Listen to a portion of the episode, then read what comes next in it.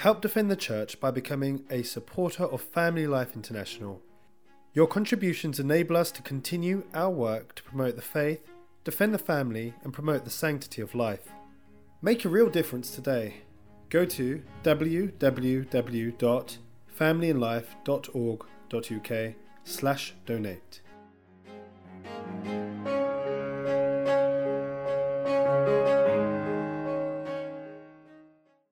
The Lord be with you. A reading from the Holy Gospel according to John. Jesus left Samaria for Galilee. He himself had declared that there is no respect for a prophet in his own country. But on his arrival, the Galileans received him well, having seen all that he had done at Jerusalem during the festival, which they too had attended. He went again to Canaan in Galilee, where he had changed the water into wine. Now there was a court official there whose son was ill at Capernaum, and hearing that Jesus had arrived in Galilee from Judea, he went and asked him to come and cure his son, as he was at the point of death. Jesus said, "So, you will not believe unless you see signs and portents." "Sir," answered the official, "come down before my child dies." "Go home," said Jesus, "your son will live." The man believed what Jesus had said and started on his way. And while he was still on the journey back, his servants met him with the news that his boy was alive. He asked them when the boy had begun to recover. "The fever left him yesterday," they said, "at the 7th hour." The father realized that this was exactly the time when Jesus had said, "Your son will live," and he and all his household believed. This was the second sign given by Jesus on his return from Judea to Galilee. The Gospel of the Lord.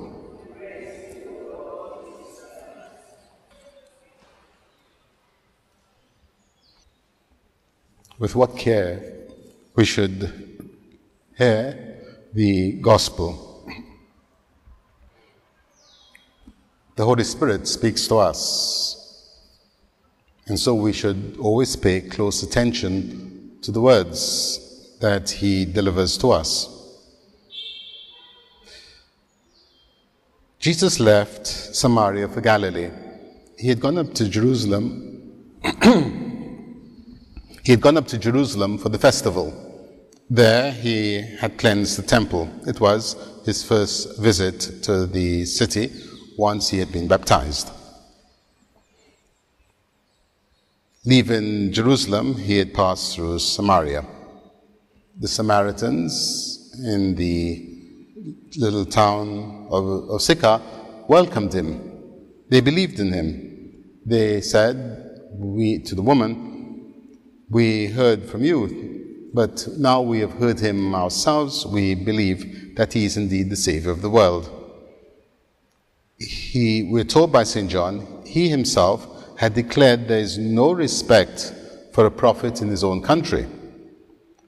And then immediately, but on his arrival, the Galileans received him well, having seen all that he had done in Jerusalem during the festival, which they too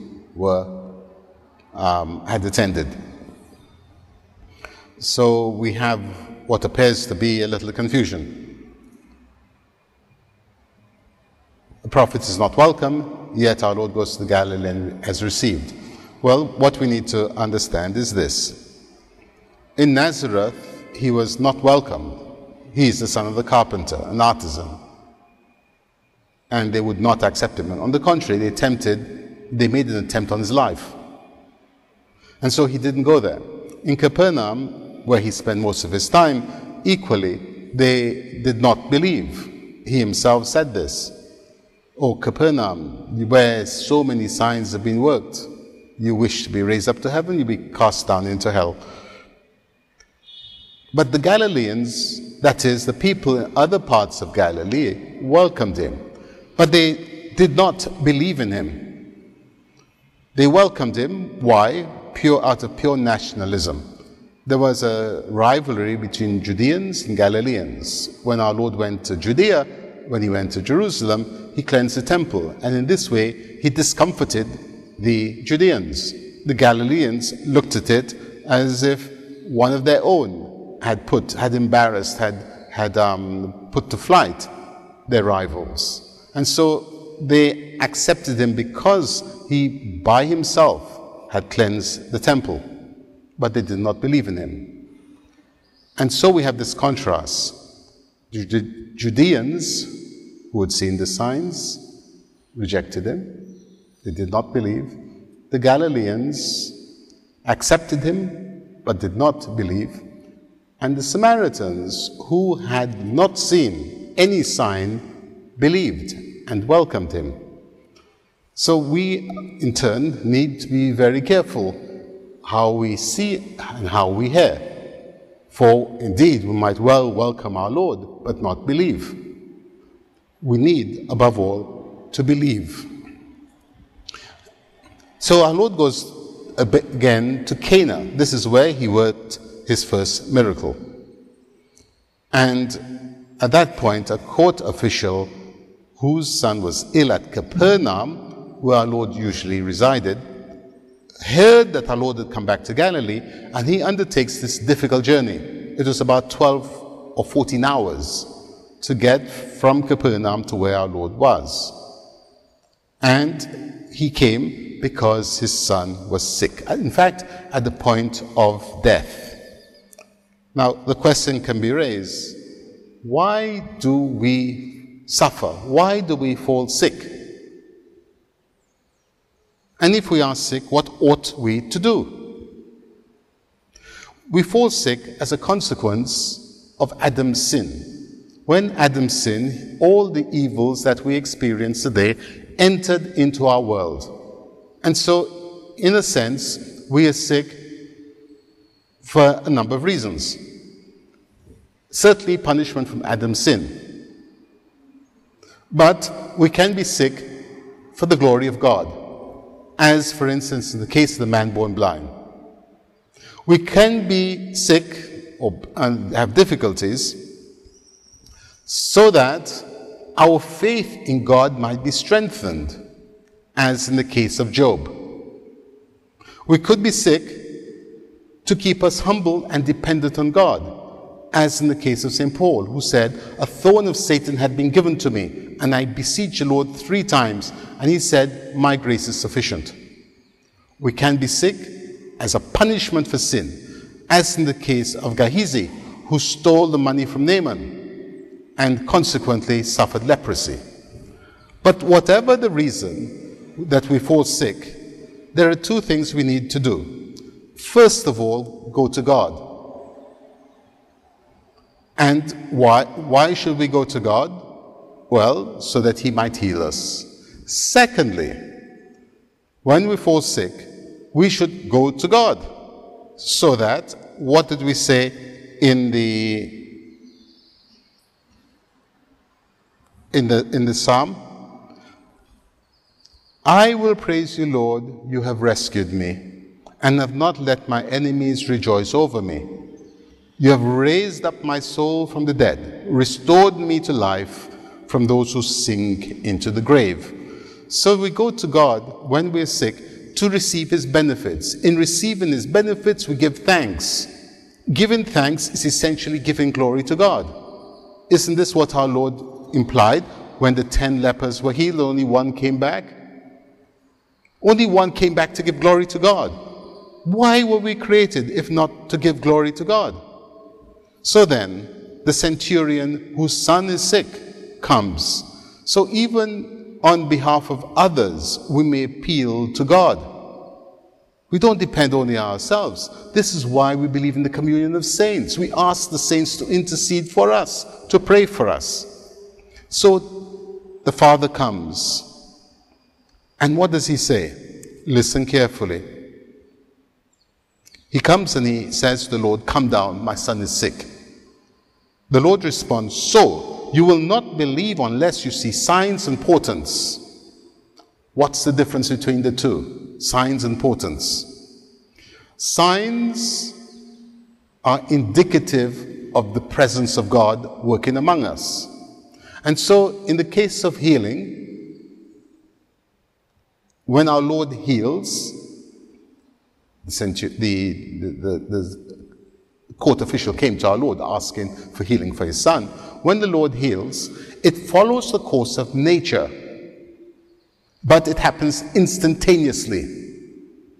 The boy might well have recovered naturally, but if he recovers instantaneously, it's a sign that there's a divine power at work, that God is present. A portent, on the other hand, goes against or contrary to nature. So when our Lord raises someone from the dead, Lazarus, that is a portent, because nature can in no way achieve this. So he says, unless you see one or the other, and he says this in the context that the Jews had seen, but did not believe and rejected. The Galileans had seen, accepted, but did not believe. And the Samaritans, who had not seen, believed. Sir, says the official, come down before my son dies. And the Lord dismisses him. Go home. Your son will live. He half believes and he goes off. And on the way, we're told his servants met him and said, the son lives. Now remember, this is a 12 or 14 hour journey. So even if they met him halfway, we're talking about 6 hours later. He asked at what time? And they said at the 7th hour, which will be about 1 o'clock. And we're told at that point, the father believed, because our Lord had said, your son will live. And he believes, but not only he, but his whole household, everybody believes. This is the second sign, not a portent, a sign that God is with us. So then, whatever affliction the Lord sends us, let us hurry, let us race to him, placing our problem before him, asking him to give us healing, to give us life, to give us salvation. Because when he has done this, we will praise his name and we will give him great glory. We were created for the glory of God. Let us give glory to God now and always. In the name of the Father, the Son, and of the Holy Spirit. This MP3 recording has been made available by Family Life International. Help us to make many more available in order to promote our Catholic faith. Go to www.familyandlife.org.uk and donate today.